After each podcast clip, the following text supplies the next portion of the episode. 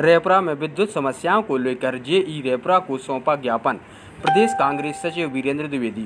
रेपरा में विगत दिनों से विद्युत कटौती, लो वोल्टेज एवं बिजली बिल के अधिक आने जैसी समस्याओं को लेकर वीरेंद्र द्विवेदी प्रदेश कांग्रेस सचिव ने रेपरा जेई को ज्ञापन पत्र सौंपा। ज्ञापन पत्र में लिख किया गया कि कई गांवों में लंबे समय से विद्युत ट्रांसफार्मर खराब हैं, जिससे किसानों की सिंचाई एवं बोनी का कार्य प्रभावित होने की स्थिति बन रही है।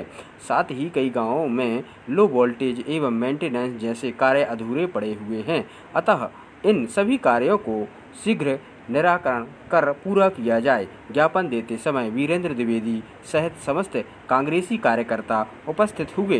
रेपरा से कैलाश सेन की रिपोर्ट।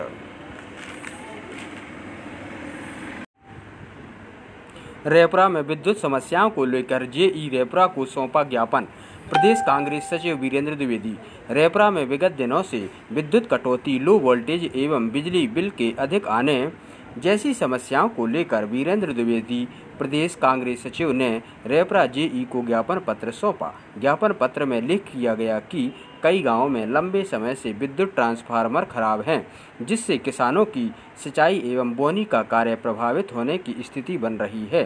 साथ ही कई गांवों में लो वोल्टेज एवं मेंटेनेंस जैसे कार्य अधूरे पड़े हुए हैं, अतः इन सभी कार्यों को शीघ्र निराकरण कर पूरा किया जाए। ज्ञापन देते समय वीरेंद्र द्विवेदी सहित समस्त कांग्रेसी कार्यकर्ता उपस्थित हुए।